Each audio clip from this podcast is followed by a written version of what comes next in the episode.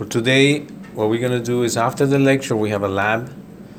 And I have your handouts with a list of anatomical structures that you are supposed to uh, identify and remember for the lab exam, for the practical exam regarding the brain.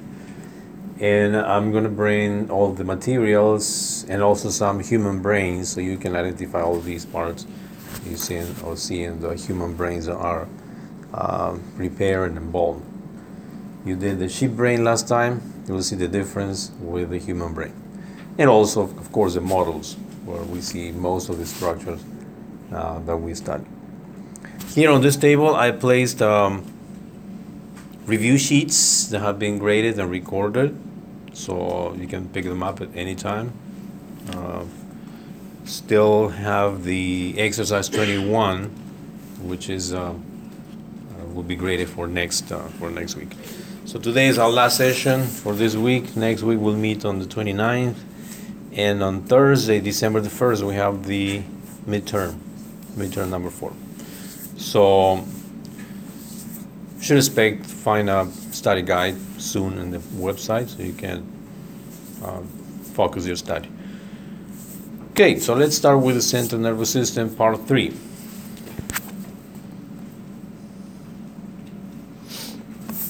And today we're going to start studying the membranes that protect the brain. The brain is inside the cranial cavity but is protected by membranes that we call meninges. These meninges, besides protecting the central nervous system, that means brain and spinal cord, they are around both brain and spinal cord, the meninges. They also protect blood vessels. Blood vessels are, are providing blood supply to the brain and spinal cord. Third thing about the meninges is that they contain the CSF, cerebrospinal fluid. In between two of them, they provide space where this CSF circulates. So the brain, as we see it, it is protected by these membranes, and these membranes contain fluid. So it's like the brain is actually kind of floating or surrounded by a cushion of fluid that protects it against the bone. If, um, if you ever see a brain, fresh brain, you will see that it's really fragile, very soft, and even softer than gelatin. And it can easily be damaged if hits against the bone. So that's one of the reasons it is well protected by these membranes called meninges and by the fluid that surrounds it. Besides, the last thing about meninges, they form partitions in the skull. So they provide different divisions, like walls, and divide compartments that we will mention. Well, these membranes are three. First is called dura mater. Second, arachnoid mater. And third, pia mater. In that order, from external to internal.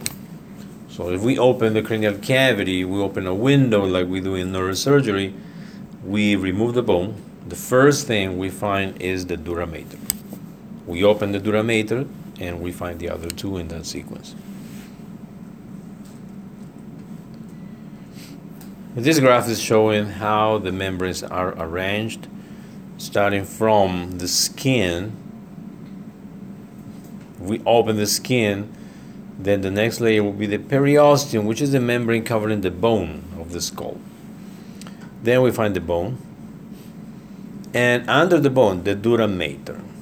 And notice here the dura mater has two layers, two components. One component which is called periosteal, and the second component called meningeal. But the periosteal is strongly attached to the inner part of the bone, and the meningeal is a proper dura mater surrounding the brain. Next layer, arachnoid, and the third layer, the innermost, called pia mater. Notice that in between the arachnoid and pia mater, there is a blood vessel running. This blood vessel running here, artery and a vein. So these blood vessels are running in a space here, this space. And this is the same space where we find CSF, cerebrospinal fluid. That space is called subarachnoid space because it's under the arachnoid. Actually, between the arachnoid and pia mater, there's this space where the blood vessels run and where the CSF, cerebrospinal fluid, is found. Other thing we see in the in this picture is these structures, or this structure called falx cerebri, falx cerebri, and if you notice, is an extension of the dura mater. And this falx cerebri, it's like a wall that divides both cerebral hemispheres. We'll see that uh, in a different picture. And on this side of the graph, we have this structure called superior sagittal sinus, which stands for vein. Sinus is a vein in this case. Superior sagittal sinus is a big vein running in the midline, in the midline of the um, cranial cavity. And it's surrounded by the meninges, especially the dura mater. Here are the labels for the spaces, subarachnoid space, the one that I mentioned, and there's another one called subdural space, which is just below the dura mater.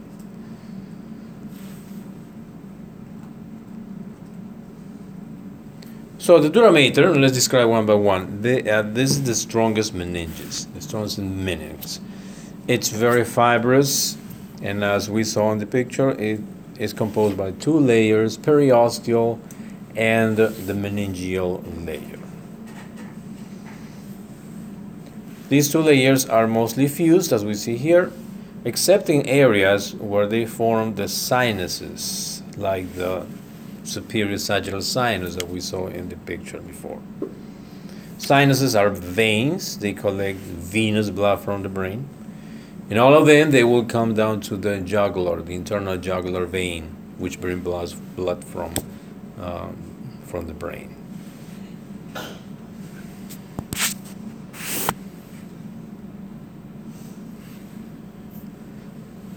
The extensions or partitions of the dura mater, we call them dural septa, that stands for dural walls or dividers. And there are three the falx cerebri, which is located in the longitudinal fissure in between both cerebral hemispheres, the falx cerebelli in between both hemispheres of the cerebellum, it's more posterior, and the tentorium cerebelli, which divides the cerebrum from the cerebellum posteriorly, and it is located in the transverse fissure. Transverse fissure we define as between the cerebrum and the cerebellum, posteriorly. So this dura mater provides all these partitions, extensions to divide all these places.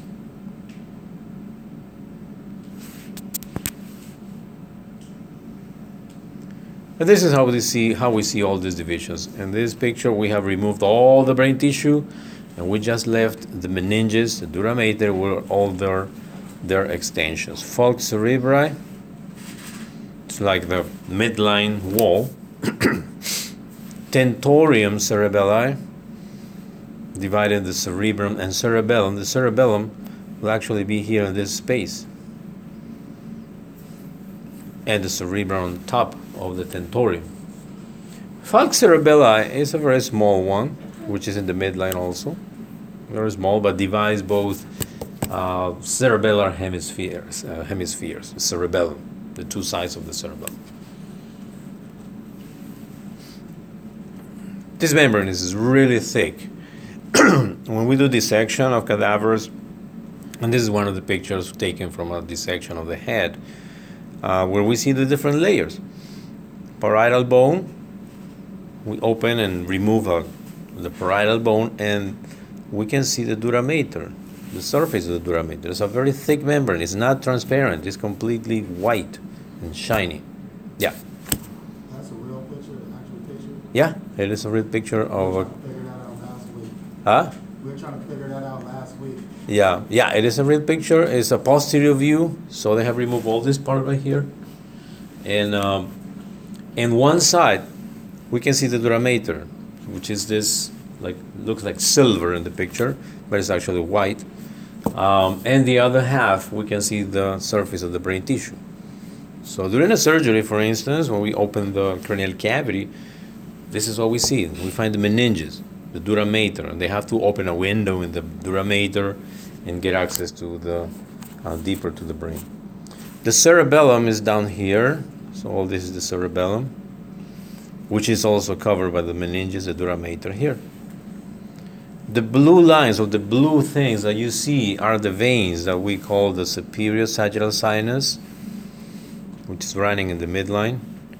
And there are one more called transverse sinus, right in here, right under the tentorium. Here we see the tentorium is this line of the meninges dividing the cerebrum and the cerebellum.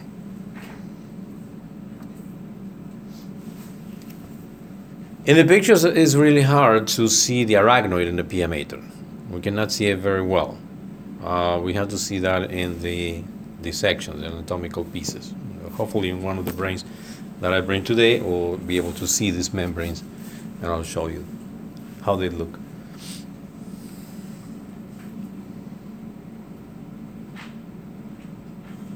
So the second layer, the arachnoid, is the middle layer, and it contains kind of like spider web web extensions. Uh, there's a space here between the dura and the arachnoid, the dura mater and arachnoid. That's what we call subdural. The subarachnoid space is the one below or under the arachnoid, and this is where the CSF and blood vessels are running. Arachnoid granulations. What are arachnoid granulations? These are projections that go from the arachnoid to the dura, through the dura mater into the superior sinus. And they help for reabsorption of this fluid, the cerebrospinal fluid. This cerebrospinal fluid is produced all the time. Produced and it has to be reabsorbed. It circulates. And the arachnoid granulations can be seen here. I'm going to highlight it here. Arachnoid granulation. And this kind of projections that get into the superior sagittal sinus. They help for reabsorption of the fluid. The fluid is in the subarachnoid space, the CSF or cerebrospinal fluid.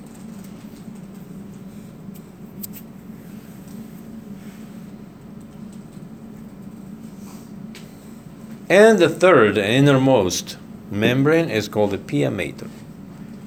Very fine connective tissue, very tightly attached to the brain tissue. It follows every gyra, gyra and sulci, every convolution, and it contains very, very small blood vessels that are feeding the brain tissue.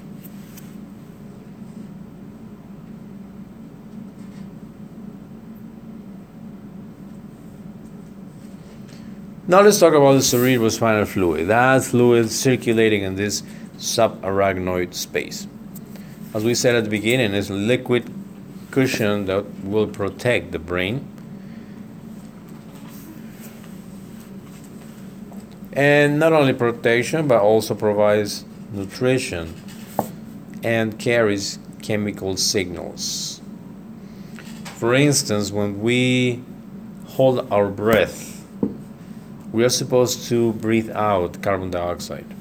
But if we are not breathing it out, the carbon dioxide will stay in our blood. And when it reaches certain levels, we will find ex- excessive amount of carbon dioxide in the cerebrospinal fluid. And the cerebrospinal fluid is bathing neurons.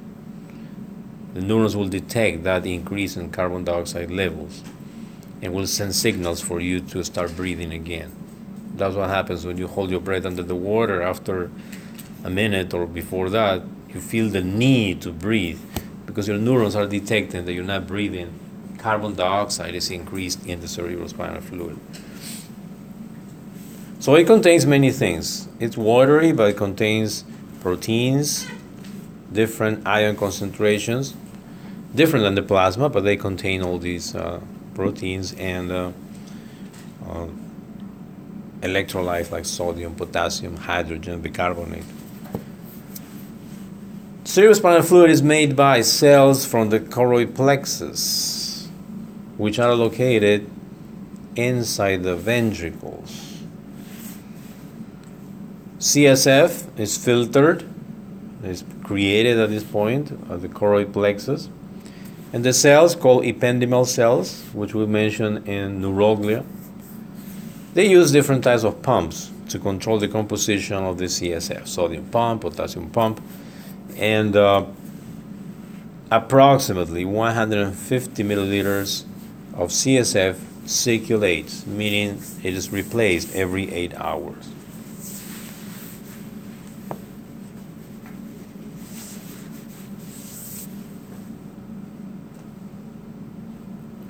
And in this one, we see the sequence, the way that this cerebrospinal circulates in the brain. Following the numbers, starting with number one, choroid plexus is produced in each ventricle, inside the ventricles, and circulates there in all ventricles, and then gets out to the subarachnoid space. How it gets out? There are two openings by which this CSF gets around the brain into the subarachnoid space. Here number two, we see that. through the arrows showing how it's going out. And then we see the fluid circulating all around the brain. The number three is showing that. CSF flows through the subarachnoid space. And if you follow it all around the brain, all around the cerebellum, and even around the spinal cord, as you see here. So this CSF is surrounding the brain and spinal cord. And finally, number four, the arachnoid granulations are responsible for the reabsorption of these um, of this fluid into the superior sagittal sinus to the vein. So in that way, this CSF is produced by the choroid plexus by ependymal cells, and it has its own system of circulation. It gets out through the median aperture or median opening and lateral opening and get outside around the brain.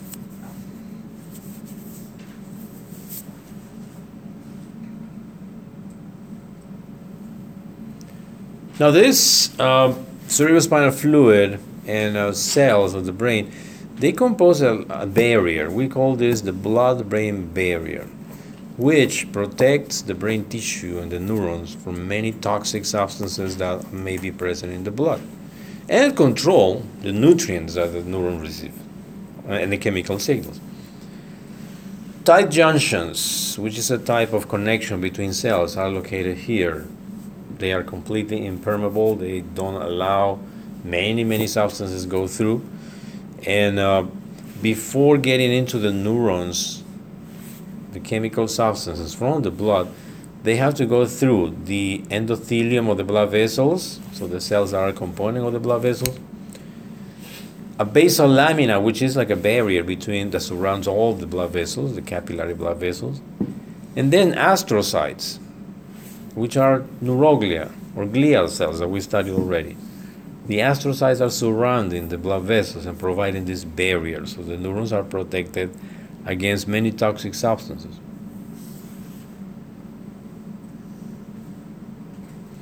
In a picture, we see it like this.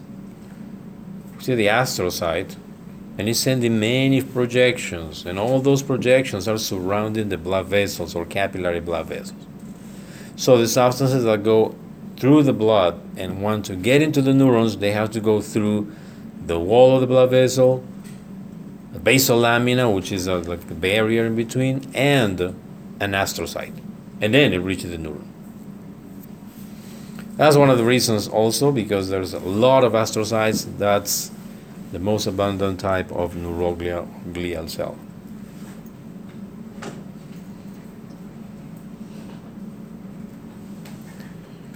So this barrier is selective. It will not allow many things to go through, but certainly it allows nutrients to go into the neurons. metabolic wastes, some drugs, proteins, potassium, amino acids may be denied because they can hurt the neurons. Fat soluble substances they go through easily, like alcohol, anesthetics, they reach the neurons very easily because they are fat soluble. They can go through the membrane of these cells very easily. But some medications won't go through. That's why when someone has meningitis of infections of the brain, the nervous system, we have to give them special medications that we know that they are able to cross this barrier. Not all antibiotics cross this barrier, only some of them. And in some areas, there's no barrier because the neuron has to detect components running in the blood. And that's why the vomiting center, hypothalamus, there are some places that don't have this barrier and uh, they detect changes in the blood very easily.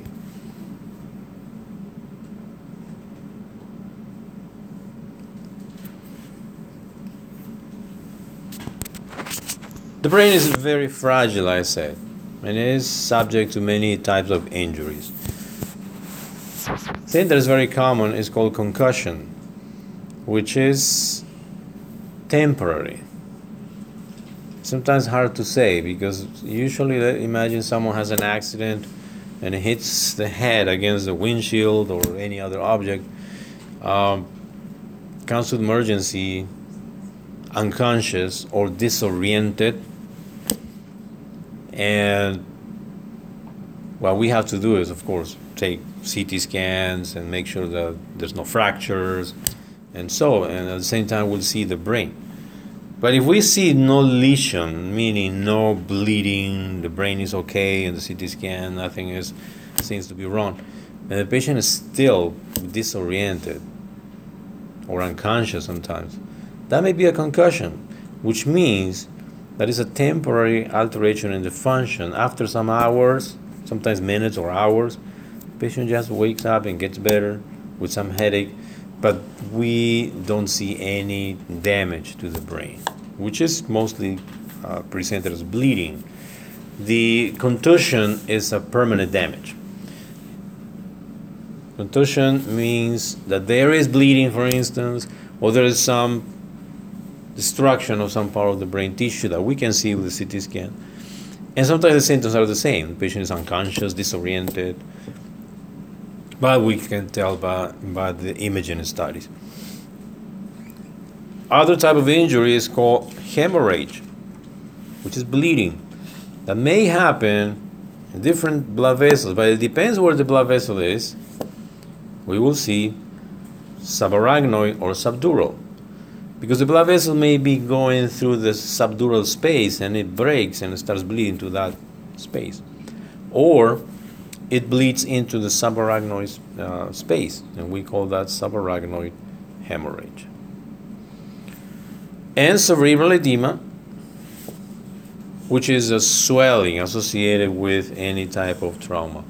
In concussion, there's sometimes edema, but it can be resolved in terms of hours, sometimes in days, but there's no important damage to the brain. As any other tissue of the body, it gets swollen because of trauma, inflammation. But it's dangerous here up here because the cranial cavity is a very enclosed space. There's no more room for anything else. So if the brain starts swelling, then it's very dangerous because it can, uh, the brain can be damaged. So there are specific treatments for that to prevent the swelling of the brain in cases of trauma. Someone with concussion that comes to the emergency unconscious, we make sure that there's no cerebral edema because that may be the thing that kills that person. Usually called strokes, technically are called CVAs or cerebrovascular accidents. It's usually because of obstruction, ischemia. Ischemia is a term for a tissue or cells which are deprived of blood supply and start to die.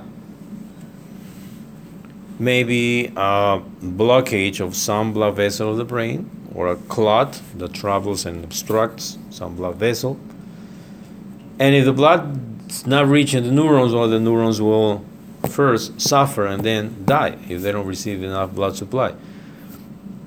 And one of the most common symptoms or signs is called hemiplegia, which stands for paralysis. Paralysis, but only one side of the body. That's what happens usually in a stroke. The symptoms are all of a sudden the person or gets unconscious or not unconscious sometimes, but they lose the function of the motor function and sensory function in half of the body, meaning both upper and lower limb. They cannot be moved.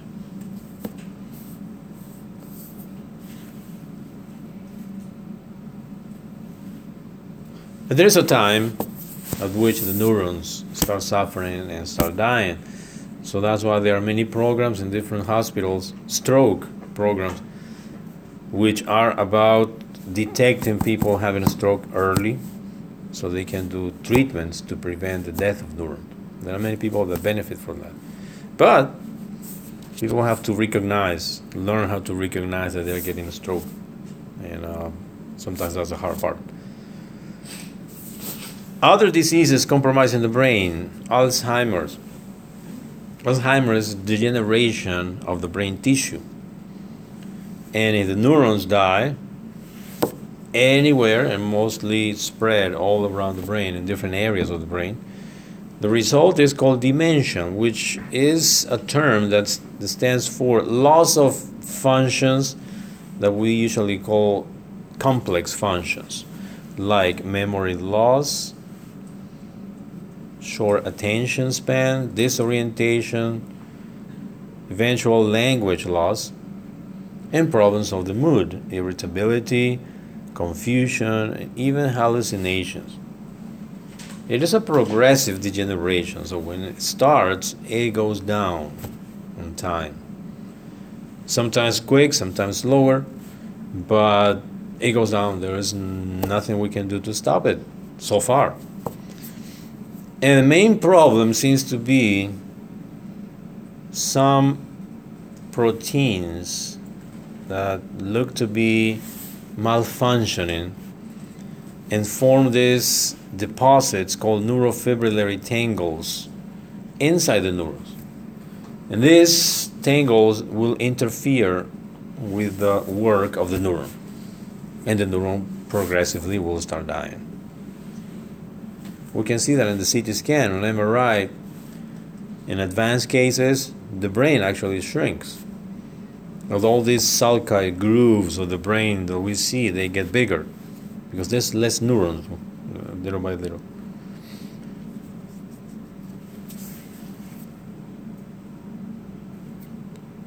In physiologic studies, we can see how the neurons work normally and in a person with Alzheimer, all those empty spaces that look blue in the Alzheimer side are areas of the brain that are not functioning because there's not enough neurons. Most of them have been degenerated.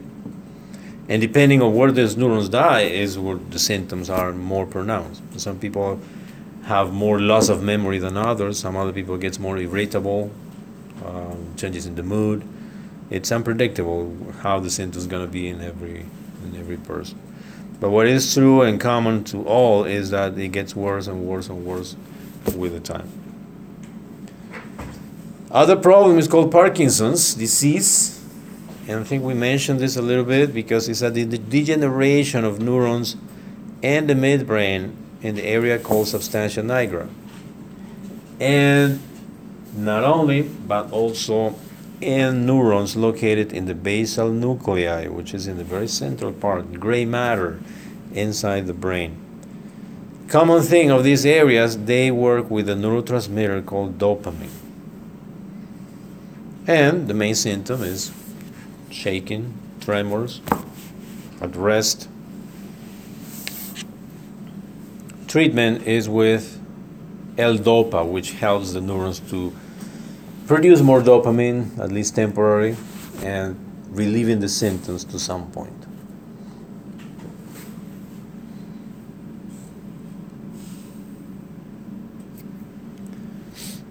How to assess the central nervous system dysfunction? There's a specific sequence that can be used. starting for the most simple, which is assessment of the reflexes.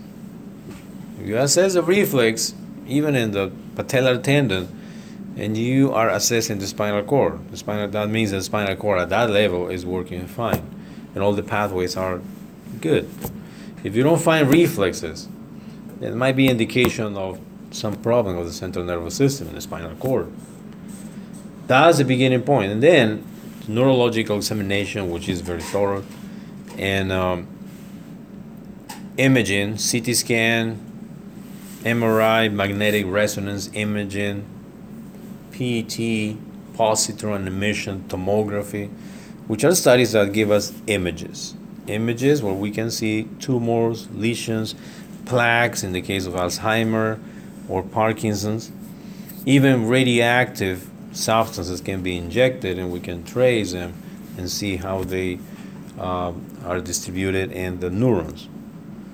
When we look for problems of the blood vessels, angiography studies are made, which is about to inject a substance that we can see it when we put the patient on x-rays or CT scans. And actually we see the blood vessels and we can tell if some of them is bleeding or have a problem. Finally, ultrasound can be used to assess the blood flow through the arteries in the brain.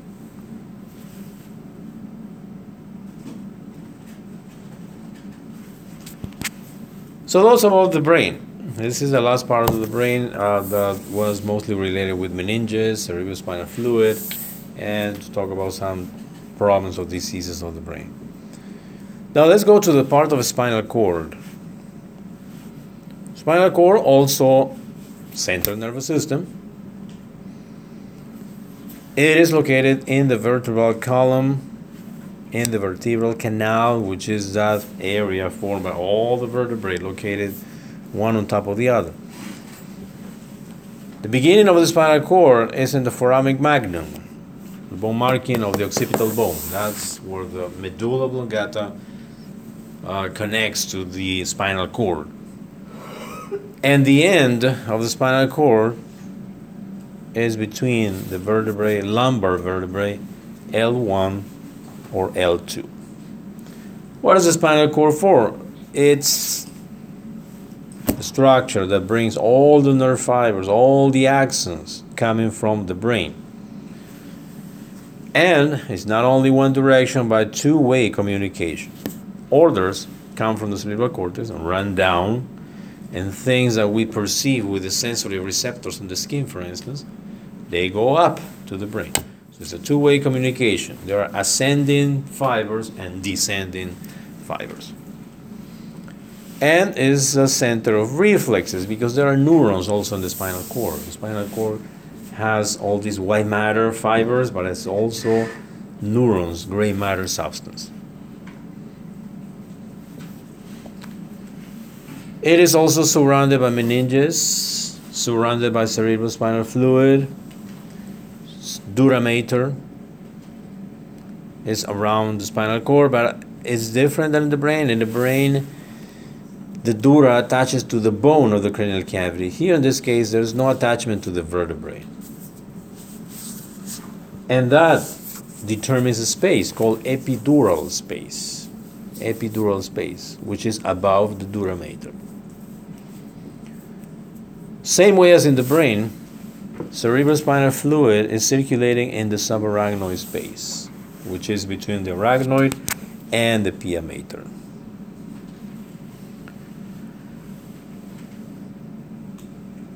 These two membranes, the dura, arachnoid, they go all the way to the sacrum and get attached to the sacrum bone uh, below the L1, L2. So it keeps surrounding the, the spinal cord even beyond the end point. When we see the spinal cord in the picture from a posterior view like this, we can describe segments. Segments that are called cervical, thoracic, lumbar. And that's because there are nerves coming out of the spinal cord that we call spinal nerves. Another thing we see is that at the cervical level, it's thicker. The spinal cord is thicker. We call that cervical enlargement. And also at the lumbar region, it is thicker, and we call that the lumbar enlargement. The conus medullaris is the end of the spinal cord. And from beyond that point, we can only see just roots of nerves that we call cauda equina. The cauda equina means and stands actually for horsetail. And it looks like a horsetail. There's also a bunch of fibers running beyond the end of the spinal cord. Filum terminale is a filament, a ligament that connects the end of the spinal cord to the sacrum and coccyx bone of the vertebral column. In that way, the spinal cord is well fixed all the way from the um, cranial cavity to the sacral bone. One of the procedures, one of the procedures that is performed here at this level is called the spinal puncture or lumbar puncture. What for? To get a sample of CSF. And why we need a sample? Well, we need to get some CSF to diagnose. Diagnose what? Mostly infections of the central nervous system. Imagine someone with meningitis or infection of the brain, encephalitis, and we need to know what the germ, what the bacteria responsible is. We need to get a sample of CSF because since meninges are surrounding the brain and spinal cord, and CSF is circulating all around the brain and spinal cord, if we take a sample of CSF, that same fluid is going all over. So it's a very good sample that will tell us if there's some infection. And actually, we find there, we find white blood cells, even bacteria can be found, and help to make the diagnosis and give the proper treatment. So the lumbar puncture is about inje- uh, uh, uh, inserting a needle in between two vertebrae at the levels of L4, L3, L4, or L5 to make sure that we're not getting the spinal cord. So the needle has to go through all the superficial layers, it goes through the dura mater and into the subarachnoid space, and we get a sample. But in the subarachnoid space is where all the these roots and spinal cord are. Well, we have to make sure that there is no spinal cord there. Spinal cord ends at L1, L2, and the needle goes to L3, L4, L5. So there's no spinal cord there. And the needle goes there with uh, the confidence that we're not going to damage or hurt the spinal cord. And we get a small amount of fluid and for diagnosis and, and then leave. But for that, we need the knowledge of the spinal cord ends at L1, L2. And you have to find the place between lower vertebrae. so the end of the spinal cord is called the conus medullaris, at the tip point, final portion. But then from the conus medullaris, we find the filum terminale, which is a ligament that extends to the coccyx and is anchored in the spinal cord to the coccyx. On both sides, extension of the innermost meninx called the pia mater, these extensions are called denticular ligaments. They secure the spinal cord to both sides of the dura mater. The spinal cord is not just floating there, it's well fixed by filum terminale below, denticular ligaments in both sides. And from the spinal cord, we see spinal nerves coming out on both sides. The nerves are part of the peripheral nervous system. There are 31 spinal nerves.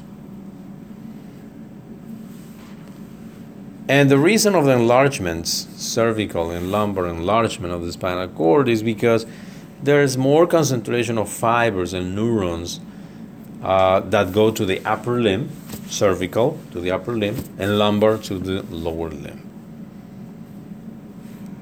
Cauda equina is all this collection of roots, nerve roots, at the end of the spinal cord. Again, we see the picture of the spinal cord with the segments, the enlargements, and the structures called the conus medullaris, cauda equina, and filum terminale.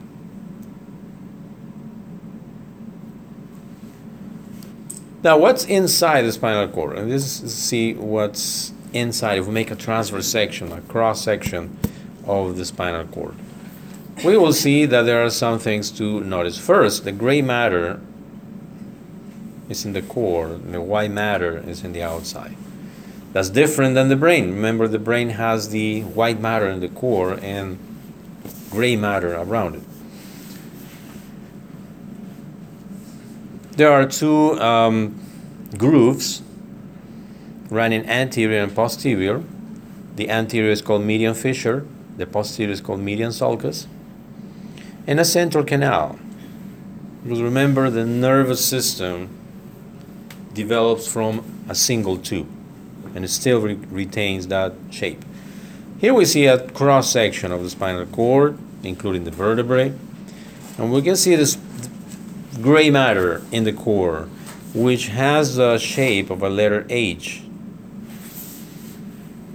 and surrounded by white matter. Here we can see the meninges and how they are arranged here around the spinal cord. Pia mater, the innermost, arachnoid in the middle, and the dura mater, the outermost. And there is a space between the bone, the vertebra, and the and the dura mater. That space is called epidural space. Epidural space. This is where the epidural anesthesia is given. The epidural anesthesia, which is used for labor and uh, delivery, is given to this space. So we don't want to block sensitivity of the spinal cord. We want to block the nerve. So if we inject the anesthetic there, the anesthetic is not reaching the spinal cord. It just goes around the dura. It's not getting inside. It goes around the dura and it blocks the nerves. The nerves are going to the uh, skin of the abdomen, pelvis, organs of the pelvis, and lower limbs.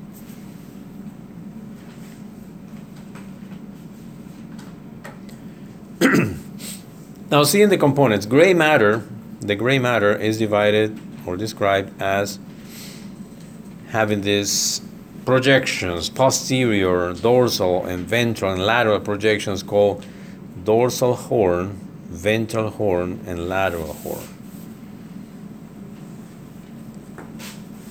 And around the gray matter, we have white matter, white matter that are described in white columns. There's one dorsal, there is one ventral, and there is a lateral funiculus. That's how we describe the different parts of the gray matter and white matter at the cross section of the spinal cord. And then we see spinal nerves. The spinal nerves are formed by two roots, a dorsal root and a ventral root coming out of the spinal cord. They get together they get together and, what we call the spinal nerve is just going outside. In the dorsal root, we have a dilation which is called the dorsal root ganglion or DRG, and it contains neurons. There are sensory neurons here in the dorsal root ganglion. Sensory neurons in the posterior or dorsal and now these two roots get together, and that's when we have a spinal nerve coming out of the spinal cord.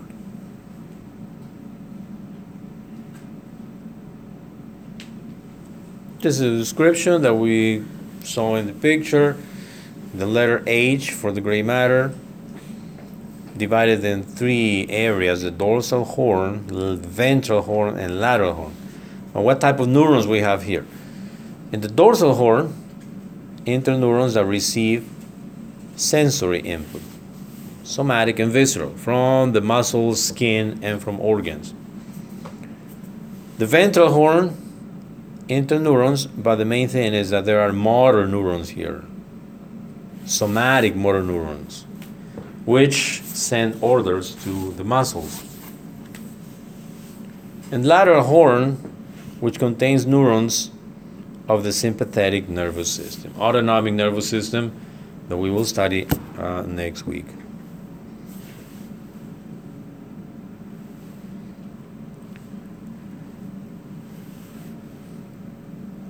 And this is how the nerves, the spinal nerves, are formed. Ventral roots, dorsal roots. The ventral roots contain the axons of motor neurons. Dorsal roots contain axons from sensory neurons that are getting inside the spinal cord, going to the spinal cord. Dorsal root ganglia, as I said, there are neurons here, sensory neurons in the dorsal root ganglia. And the spinal nerves is a fusion of dorsal and ventral roots.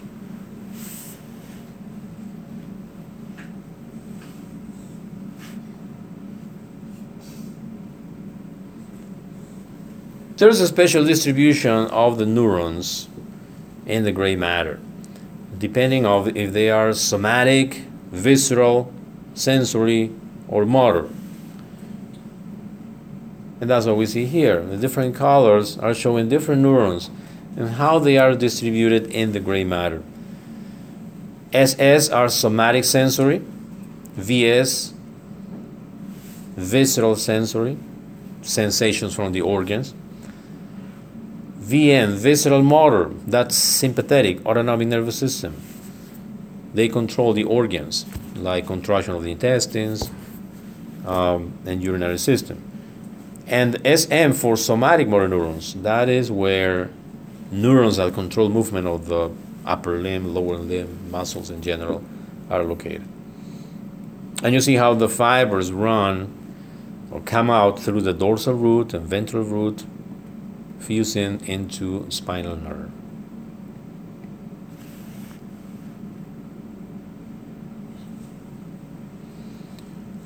The white matter. The white matter is composed by axons, which may be myelinated and some non myelinated, but the myelin is the one that gives the appearance of white matter. And they run in different directions. There are ascending pathways or fibers which are sensory, descending, which are motor, and transverse that go from one side to another. They are called commissural fibers. They connect both sides of the spinal cord.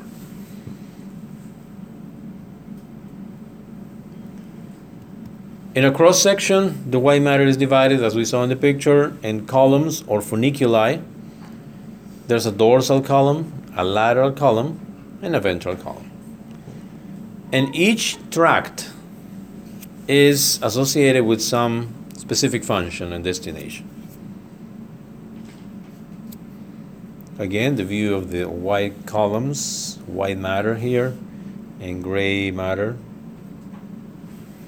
And what are the names given to each area and each section?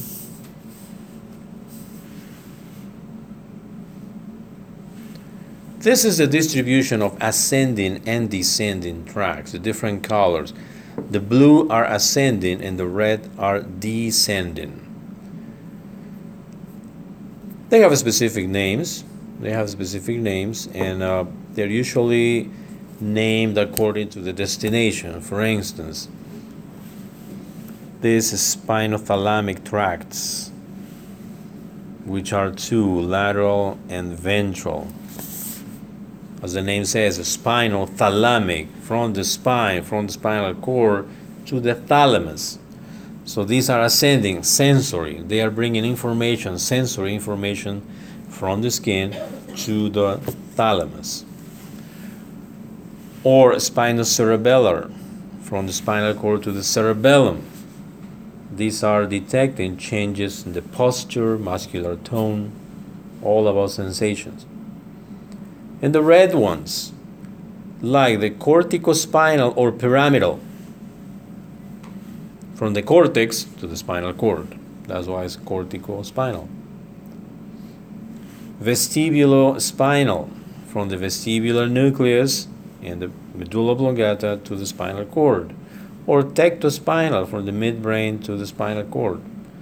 So there are many different tracts that are running up and down in the white matter of the spinal cord. Imagine someone having a problem in the spinal cord, like a trauma, lesion, or section, or damage in the lateral aspect of the spinal cord. All these functions may be affected in some or more degree.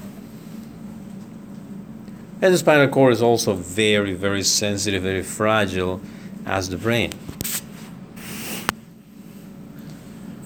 Regarding lesions, trauma to the spinal cord, we have some described here. Paresthesias and paralysis. Paresthesia is a symptom caused by damage to sensory tracts. Paresthesia is described as loss of sensory function. The patient describes that he feels numb in that area of the skin, let's say. I don't feel that. If you touch and you don't feel anything, that's a paresthesia. And it's a lesion, probably the sensory, sensory tract. Paralysis, there is damage to the ventral roots or the ventral horn cells. The ventral horn that contains the motor uh, neurons. And of course, paralysis means no movement in the muscles of some part of the body, which may be of two types flaccid or spastic. The flaccid, which means that the, let's say the upper limb is completely flaccid, you can just move it and then the patient cannot move at all, but you can move it in any direction, it's completely flaccid. And the other type is spastic, so the patient remains like this and you cannot move it with difficulty.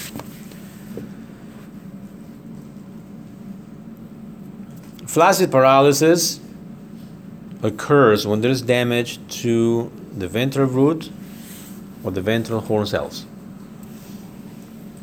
And the spastic paralysis means damage to the upper motor neurons, the primary motor cortex.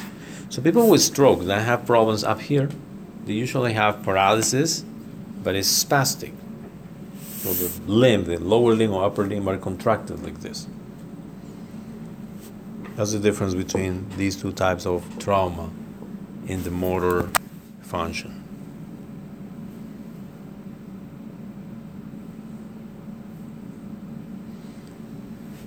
Now, worse things may happen like a transection or cross section of the spinal cord. That may happen and it's usually at two areas, the cervical level, the cervical level, and at the lumbar level. Vertebrae may fracture, dislocate, and then slide over each other and compress the spinal cord. Sometimes it cuts the spinal cord. If the transection happens between T1 and L1, then we see paraplegia, which is paralysis of both lower limbs. If there is a problem in the spinal cord between the T1 level, thoracic one, and lumbar L1, we see paraplegia, paralysis of both lower limbs. And if the problem is in the cervical region, that is called quadriplegia, which is a loss of function in both, I mean, in the four limbs two upper limbs and two lower limbs. Now, sometimes, as, as well as in concussion in the brain, patients may come after an accident, like a car accident. They were driving and someone hits them, or anyway, and they complain of back pain and they cannot move both legs at all both lower limbs are and they don't feel anything in the legs and they cannot move it and they're very scared because they say i'm not i'm going to be uh, uh, disabled my life. Well we take ct scans and studies and we see the spinal cord is okay. Yeah there may be a fracture of the vertebrae or, or so but the spinal cord looks fine. And that's called spinal shock. It's a temporary moment transient period of functional loss one day after, two days after, three days after, patient starts recovering sensations and move motion uh, progressively. It was just a spinal shock. So we cannot arrive to conclusions so soon and say that this person has a spinal cord damage. We have to wait and see how it goes. Of course, after we see that there's no lesion in the imaging, CT scan, or MRI. Now, the way that these pathways are organized is what follows. And there are some neurons. There are some neurons, and that's what we call a pathway. It's an ascending pathway that connects different neurons. And regarding ascending pathways, which are sensory, the chain contains three neurons. The first neuron, or first order neuron, is the one that brings the impulses from the receptors in the skin, proprioceptors, which are in the muscles, gets into the spinal cord and connects with the next neuron, which is called the sense, uh, second order neuron. Second order neuron is an interneuron. It's in the dorsal horn of the spinal cord. And then the axons from the second order neuron go up, go up to connect to the third order neuron, which is in the thalamus. From the thalamus, the chain continues to the cerebral cortex. But there are three neurons involved in these ascending pathways.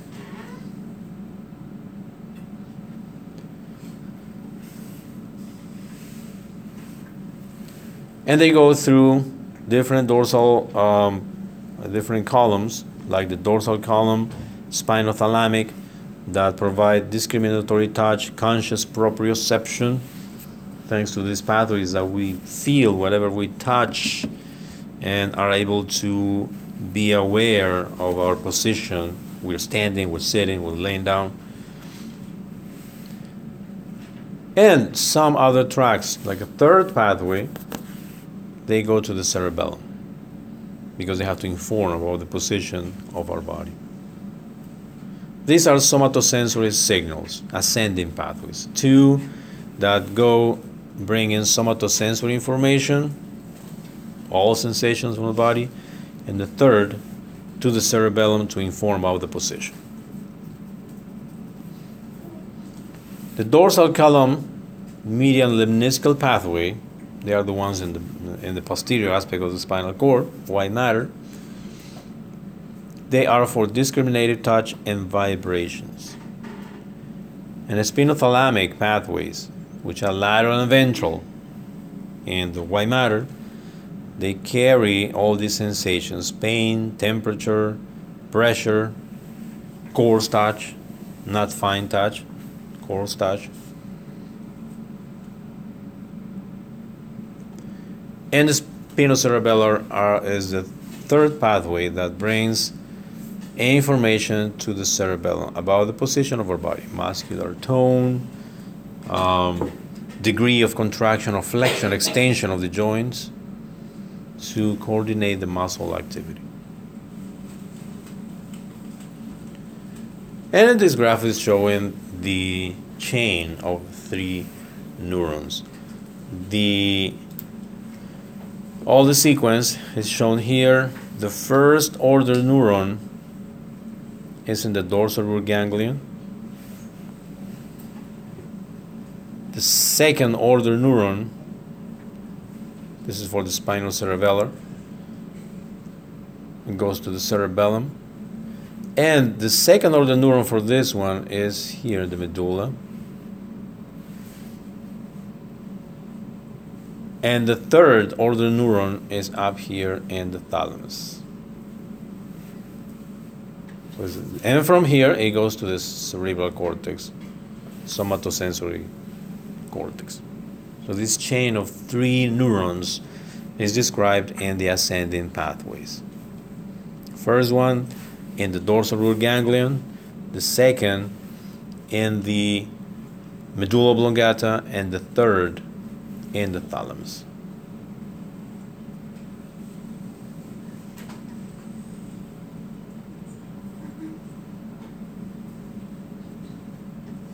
This is specific for the spinothalamic pathway, where the first order neuron is in the dorsal root ganglion, the second order neuron is an interneuron in the spinal cord, and the third order neuron is in the thalamus.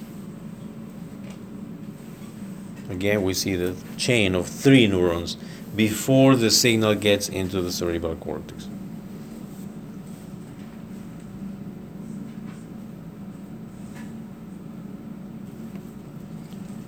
Now, the descending pathways are of two types direct and indirect. Motor pathways involve two neurons. One neuron located in the primary motor cortex, which are called pyramidal cells, and the lower motor neurons, which are in the spinal cord, in the ventral horn of the spinal cord. So, for movement of the muscles, we need at least a connection of two neurons. Direct pyramidal starts in the precentral gyrus and descend without synapsing until the spinal cord. In the spinal cord, it connects to interneurons or straight to ventral horn neurons. So these direct pathways control movements, which are fast, maybe fine, skilled movements of the muscles. And we can see them here the upper motor neuron pyramidal cells and the cerebral cortex. And then we see the pyramidal tract coming down the decussation of the pyramids happening here in the medulla oblongata. We see how this fiber gets to the other side. And then connects to a lower lower motor neuron which is in the spinal cord and from there it goes to the muscles. Yeah. In the precentral gyrus. And ends in the spinal cord and the ventral horn of the spinal cord. Those are the two neurons of the pyramidal tracts. Direct. The indirect, they involved, they involve other connections and that's why they're called multisynaptic. There are neurons in the brain stem that control this. There are many synapses, many connections here. And why for? What for? To make sure that we keep the balance, the posture, control movements of the limbs, movements of the head, neck, eye movements that go along with movements of your muscles. Let's say you are turning around to see something, you move the muscles of your neck. You move the muscles of your eyes also at the same time. You may move muscles of the whole body to turn around. So that needs more pathways, more coordination of movements. And that's why the indirect pathways. There are reticulospinal, vestibulospinal to maintain balance and posture, rubrospinal for the flexor muscles, and tectospinal because they involve superior collicula from the midbrain in response to head movements. That's what I was saying. You move your head to look for something, and you have to move the whole body the neck, the body of the muscles of, of the trunk, and even the limbs. They are indirect pathways. So, for instance, this one, called the rubrospinal, comes from the red nucleus of the midbrain and connects to the spinal cord motor neuron and from there to the muscle.